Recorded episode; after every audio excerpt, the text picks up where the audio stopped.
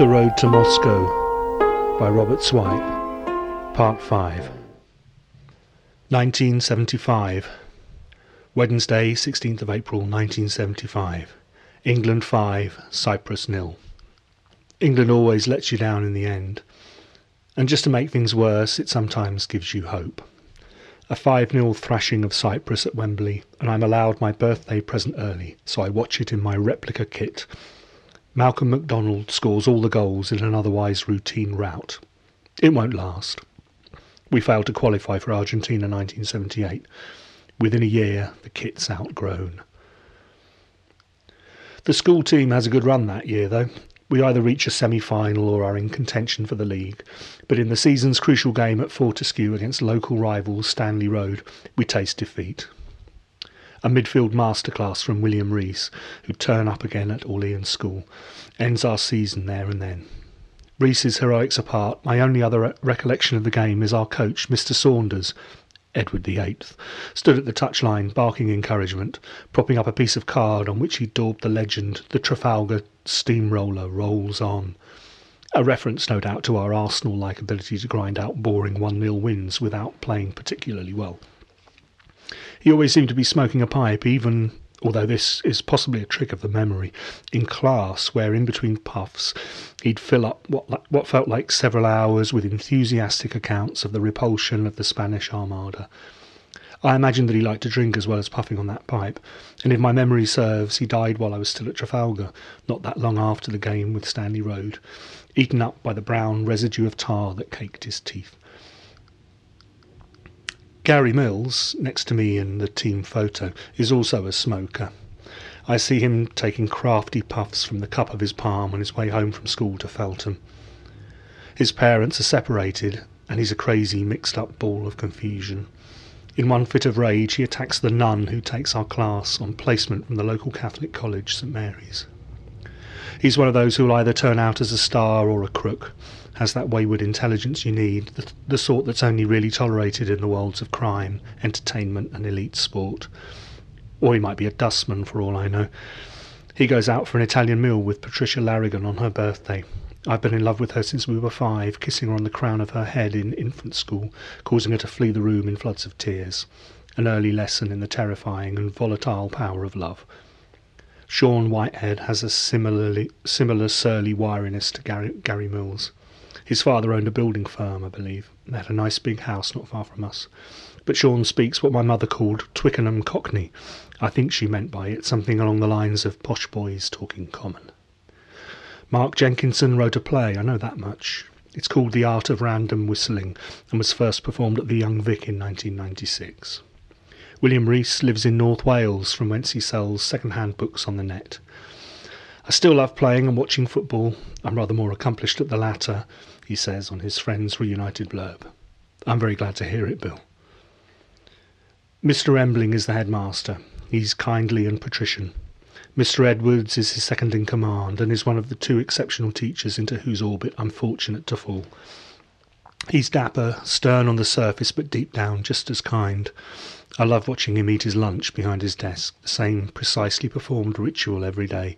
An apple sliced, then segmented, the knife steered by a firm and steady thumb, popped straight into the mouth as sliced, apple alternating with a wedge of crumbly cheddar. It's down to him that I win one of the three prizes the school awards to its soon to be alumni. With the book tokens, I buy a copy of The Wind in the Willows, and they stick a commemorative plate inside the cover. I don't remember many games between now and the World Cup, although I'm sure I watch a lot.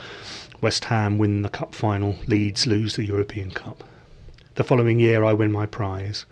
Concorde takes its inaugural flight. Southampton beat Manchester United in the FA Cup. The Czechs beat the Germans in a penalty shootout to become champions of Europe. So you see, there was hope. Lots of hope back then, before England let us down.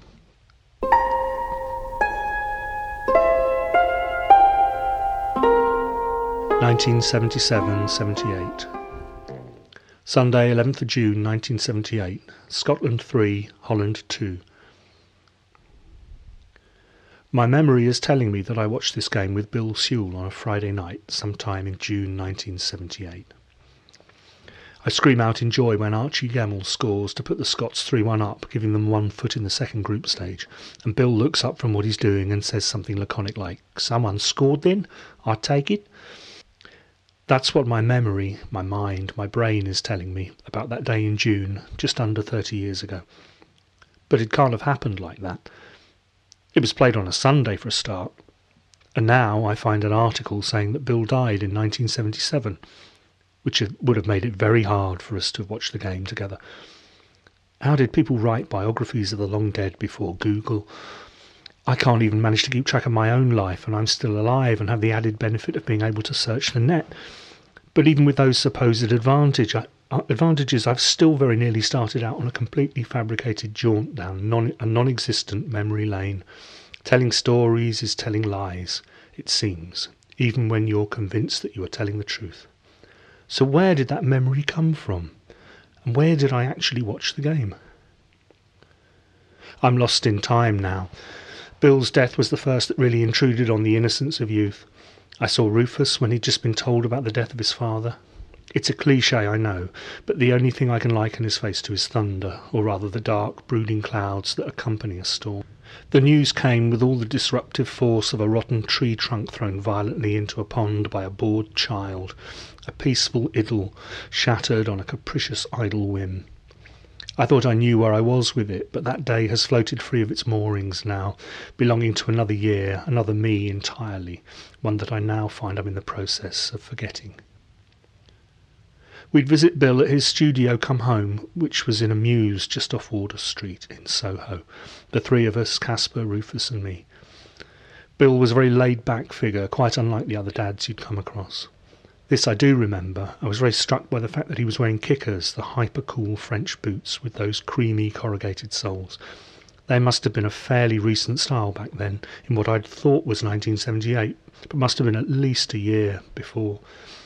A handsome man in his fifties, luxuriously paunching out, and with a whitening fifties beatnik beard, Bill had hit upon a tremendously cunning means of keeping these three demanding kids out of his hair when they came to stay.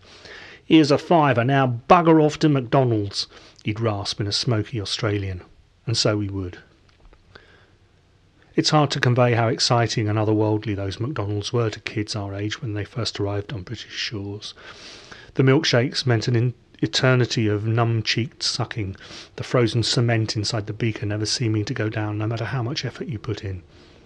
And Bill was the ma- magician who had conjured all this magic up for us, this brilliant, vivid world, a new and seedy London with its enormous caverns filled with LPs, balconies of playful, leering whores, and cabbage leaf strewn markets for us to amble around, three princes in our Soho emirate. I came across an interview with Rufus when I was trying to get my dates straight. His remarks about his slightly at arm's length every other weekend relationship with his father are pretty perceptive. It gave me this really bizarre idea, he says, of what makes someone cool, not really trying, but always having the potential to be fantastic. That catches Bill pretty well, I think. He had that, and his two sons have both inherited, inherited it from their dad, for sure, the potential to be fantastic. So, where are we in time, and what do I believe? Google or my own in the doghouse memory? Well, before I surf, I'll try to piece together what I can remember of those fabulous holiday like weekends. I'm pretty sure that the whole of Soho was covered at some point with posters for an Ian Dury single, Sex and Drugs and Rock and Roll, which seems most likely and also is ringing a louder bell than the other options, would place us in late summer 1977. What a Waste was out in early April of the following year, so that's unlikely unless the web is wrong about the year of Bill's death. Then there's the story Caspar always tells about the Elvis mirror Bill sent them a week before Elvis died. On opening it, they found that its glass had, with eerie prescience, been shattered while in transit by some supernatural force. That would also place us somewhere in the summer of 77. I'm sure Caspar always makes a mental connection with this, feeling that the mirror's calamity and Elvis's death were both in some way tied up with losing Bill. But whether that's through their proximity or symmetry, I'm not sure. But that feels a while before I first went up with them to visit Bill. This might all seem completely irrelevant, and besides, I could resolve it all by picking up the phone, I know, but I need to get my head around it, try to set my own version straight. For what could be worse than losing your own past? Increasingly, you become aware that it's about the only thing you have, your sole protection against the welter of information you're bombarded with day by day, the sheer immensity of stuff that's happened, the unceasing jabber of the ticker tape, your mind a fizzing seltzer glass of comment and opinion, your own past, that internal timeline of responses and observations, of upraised thumbs and screwed up noses. That is you. All the rest is propaganda.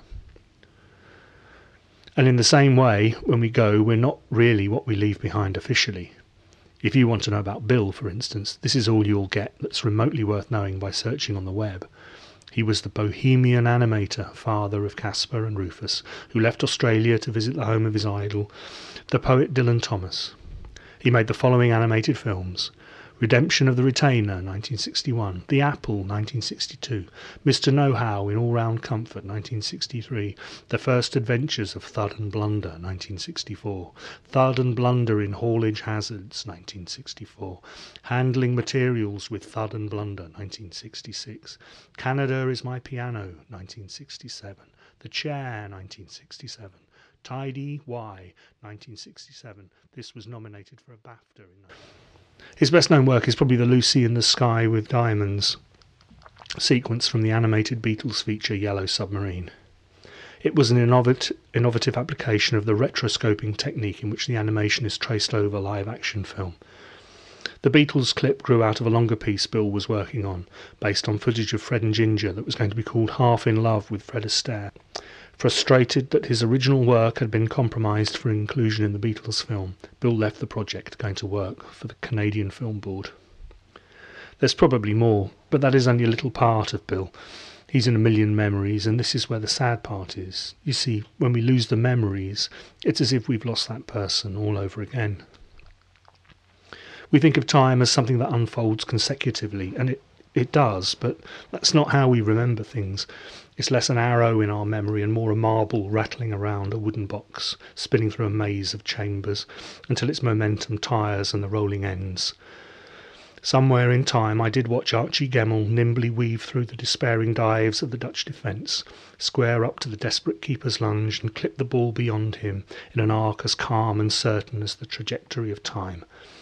And now I see as clearly Caspar, Rufus, me, scurrying and larking as we hoof a ball about on a park in Hampton Hill.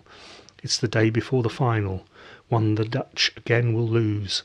An evening sky is forming, and Bill is somewhere else.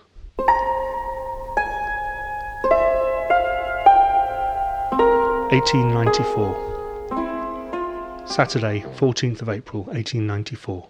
Arsenal nil, Burton Swifts 2. An interesting year, 1894.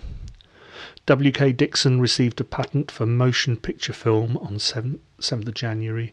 In February, French anarchist Martial Bourdin was foiled in his attempt to blow up the Royal Greenwich Observatory. The following month, fires destroyed over a thousand buildings in Shanghai.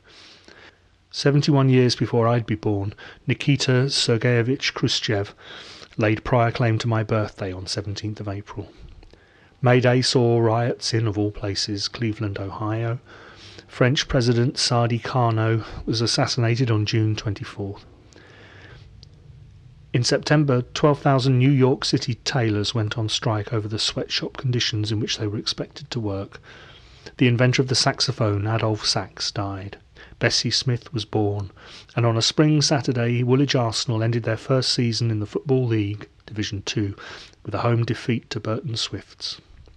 They finished ninth, 22 points behind second division champions Liverpool, who'd beaten the Reds, as they were then known, 5 0 at the Manor Ground and 2 0 at Anfield. Quite a year. But the, mom- the most momentous thing that happened in that year, at least as far as my family history is concerned, isn't to be found in the Football League handbook or entered on Wikipedia. My great grandfather, Charles William Knight, was born in Woolwich. I like to think that at some point he might have joined the steadily growing swell of spectators who would watch the forefathers of the current side, then called Royal, later Woolwich Arsenal, play on Plumstead Common or at the Manor Ground. close to the Royal Arsenal itself from which the football club grew. A Scotsman, David Danskin, was the prime force behind the establishment of the first Arsenal side. Little more than a works team, this group of players had named themselves Dial Square after one of the Royal Arsenal's workshops, situated between Woolwich and Plumstead buoyed no doubt by a 6 0 demolition of Eastern Wanderers in their first ever game on 11th of December 1886. Two weeks later, on Christmas Day, they changed the name to the far grander Royal Arsenal. I wonder, did he ever see them play? By my reckoning, there would have been eight years between the formation of the club and the earliest time my great grandfather might have made the move from Woolwich. At some point, Charles joined the Queen's Own Royal West Kent Regiment, and that step would lead him to Ulster, where the fortunes of his family and that of the Crawfords would meet. At some time in 1894, the 1st Battalion of the Royal West Kents was sent to Enniskillen, County Fermanagh, in pre partition Ireland. I can't say for sure that Charles William Knight was sent on that initial dispatch, but even if he wasn't, that's certainly where he ended up. That's where my grandfather, Robert George, was born at New Row in Enniskillen on 27th of June 1908. Charles had obviously liked Enniskillen enough to stay, or had had no option to leave. I have a feeling it was the former. Another Charles, his grandson, and my uncle, told me recently that Charles William Knight had joined the Enniskillen Rifles, as my uncle described them, when he retired as a regular with the West Kents. Perhaps he'd found it hard to give up the life of a soldier. I believe he'd made it to at least the rank of captain, sometime around the period of the Great War. I can't be sure it's my great grandfather Charles, but the CWR Knight was awarded the Military Cross between 1914 18 and held that rank at the time of the award. It's just that rogue R that makes me doubt it. It doesn't show up anywhere else, but everything else fits. Whether those Enniskillen rifles are the same as the famous Fusiliers who fought in the Boer and Great Wars, I'm not sure. It looks that the 1st Battalion spent World War I stationed in Dublin.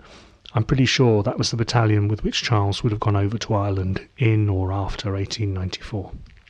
It's a gut feeling, but I think the averages also suggest that you had a better chance of living to a pensionable age and seeing your son get married, as he did, serving in Dublin, than on the Western Front. My hunch is that if he carried on soldiering after retirement, it would have been with the emergent Ulster Volunteer Force or one of the quasi militia that appear to have been quite legal, providing you could find a judge sympathetic, or more honestly, unionist, enough to enable you and your mates to parade and drill your arms, publicly, provocatively. Or possibly he just kept a rifle handy in case of emergencies. Whatever the case, and regardless of whether he ever got to see the team that grew up in his hometown just as he was leaving it, great grandar Charlie was, I'm sure, a gunner all his life. But then maybe it wasn't the guns and the authority and the adventure.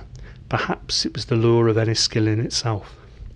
I've never been there, but I've seen enough of Ulster to know how entrancing that combination of glistening loch and dark, smouldering land can be the light lasering through the trees and blazing onto those vast steel sheets of water. Enniskillen is Inniskefflin in the original Irish. It means Kathleen's Island. And it is an island of sorts, situated as it is between two lakes that make up Lough Erne. Enniskillen or Inniskefflin. I prefer both of those to the grimly appropriate Inniskilling. I imagine that if Charles Knight had indeed set off there in 1894, it would have been a tense garrison town he'd have been confronted with. The previous year had seen the collapse of the second Home Rule Bill. Horace Curzon Plunkett's Irish Agricultural Organisation Society had been formed the same year that the West Kents arrived. The non-violent pressure for some redress for the historical debt accruing to the iniquities begun with Cromwell's plantations appearing increasingly unanswerable and yet remaining unanswered. It would have been a strange time, a sort of Cold War style prelude to the Easter Rising and the Civil War, and all the time the country's natural beauty standing there before the participants as a rebuke to the divisions and suspicions and mistrust that carried on patiently brewing, mounting daily, biding their time, waiting to explode. So maybe that's why this London boy stayed. The country, Kathleen's Island, had its talons in him. Or perhaps it's even simpler than that. Not a Kathleen, but a Catherine. I can't be certain of the particulars beyond the facts in my hand. Charles and Catherine Knight had a son, Robert George, my grandfather, on 27th June 1908. Word would have been back, sent back to the Knights in England, no doubt. Perhaps a few pints were downed in celebration at the Royal Oak, the pub where on that Christmas day in 1886 Royal Arsenal was toasted by the players from Dial Square. Toast or two, perhaps, raised to their own, the Queen's own West Kent, the, the loyal gunner all those miles away over the water. They'd say, God bless the Protector. Keep the faith as they clink their glasses. Keep the faith, defender of the faith. But then maybe they'd all have met up already for the wedding. I think I have a year, sometime in 1904. Did they ever make the trip to Enniskillen, those crusading knights? It's hard to pin it down because several Catherine Rooneys who show up on the 1901 cen- census as residing in Fermanagh could have been his Catherine, my great grandmother. But I think I've narrowed it down to one who was 25 in 1901, of perfect marrying age in 1904, 28, and ripe to bear a son in another four. She lived and was married in Lisnaskea, in the parish of Aghalurcher, and that's also a place with our family's ties. So I'm pretty sure that I've seen my great grandmother on that list, and that she was a lass from Lisnaskea, and I feel I know her a bit better, despite knowing nothing really about her at all.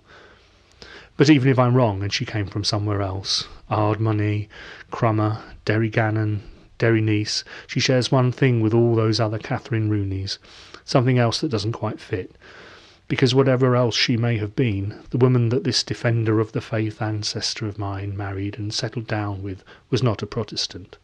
Scrolling down the third column in the list of results, two letters bind all these disparate Catherine Rooneys, whether from Grieg na Fine, Drumcully, or Ed, Edda de Curra, into a successorial regiment of their own. R.C., R.C., R.C., R.C., R.C. If Charles Knight stayed in Ulster for the love of a woman, it must have been of the powerful and overwhelming kind, because unless she evaded the census or came out of the sky like a bolt from the blue, one thing is for sure my great grandmother was almost certainly a Catholic.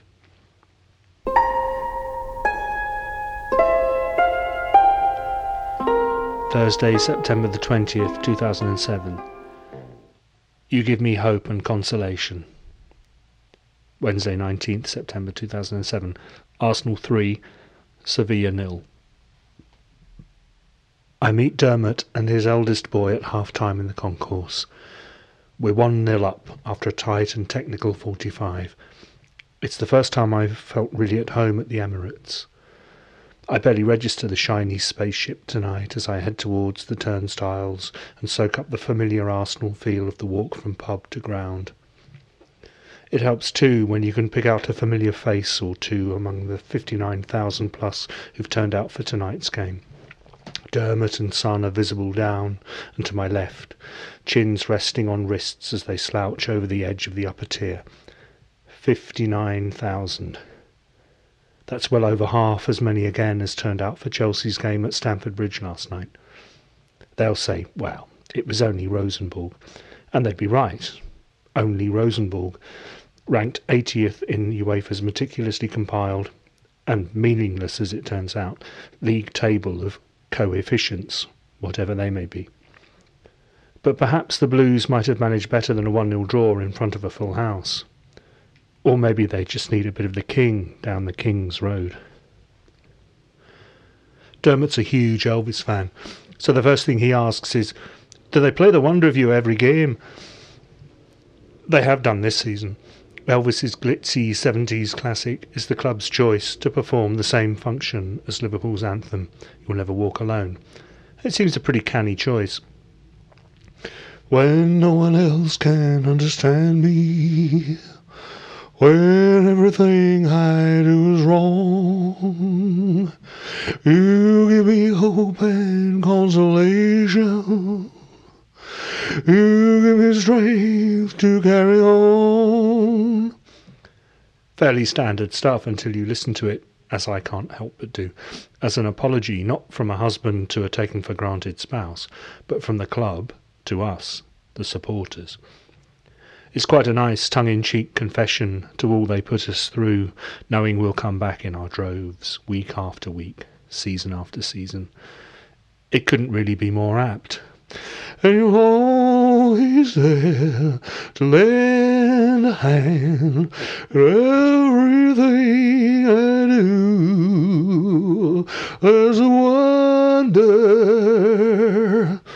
a wonder of you. It's nice to have our efforts acknowledged, although we don't so much lend a hand as bail them out with a small fortune. Well, at least it's better than Clarence Frogman Henry's I don't know why I love you, but I do. And like the game itself, it has just enough grandeur and pomp to outweigh its own cheesiness. And when you smile, the world is brighter. You touch my hand and I'm a king. Your kiss to me is worth fortune. Your love for me is everything. You can't beat a good sing song before the game. The crowd turned choir, welcoming their team, putting the fear up their adversaries. Supporters joined as one in the communion of song. I guess I'll never know the reason why you love me like you do. There's a wonder, the wonder of you. All in all, it's the perfect anthem for the club, an inspired and inspiring choice. So it's a bit of a shame that no one can be bothered to sing along. I take my seat for the second half. Arsenal maintain their first half edge, but it's still a tight and tense game. Fabregas, the boy who can't stop scoring, gave us the lead half an hour in, his potent but misplaced shot finding the net with the aid of a heavy deflection. Four curvaceously nosed Persian youngsters file past on the way to their seats at the very back of the upper tier. They look like young Arab princes. Who knows, their mustard laced, drooping inner tube hot dogs notwithstanding, perhaps that's what they are. This is the Emirates, after all. But the young princes scampering about on the park below are its real emirs. They withstand late pressure from a tidy, skilful Sevilla side, and although two further goals slightly exaggerate the true extent of their dominion, this is still a very big win and pretty much the perfect start to the group stage of the Champions League. A confident stride down the road to Moscow. You look for moments of clarity in games like this, incidents that stand out from the whirling frenzy of passing and movement. One such comes two minutes into stoppage time, with the game already won. The ball breaks loose in midfield, and no less than three Arsenal players make for it as if their lives, lives depend on it. Possession secured, the move begins that ends with Eduardo scoring the third goal of the game. One that has all the, the hallmarks of the classic Arsenal we thought we'd lost. One touch, Hleb, Fabregas, Eduardo, goal. The post match huddle bubbles ever more exuberantly. Players running at the heaving thicket of red and white and leaping through the air to cling onto the top of the group hug. They look as if they are and as if they feel as light as air, bundling on top of one another like that. Kids in the playground. And so they should. Who would want to keep the feet of these young princes on the ground? Dermot drops me off in Chiswick. I'm waiting for the bus on the high road when a beautifully spoken Indian accent says quietly, Good result tonight. Did you go? I ask, before I notice the red currant gunner's scarf that's protecting this elegant young Brahmin's neck from the elements. Fabregas makes it look so effortless, doesn't he? He purrs.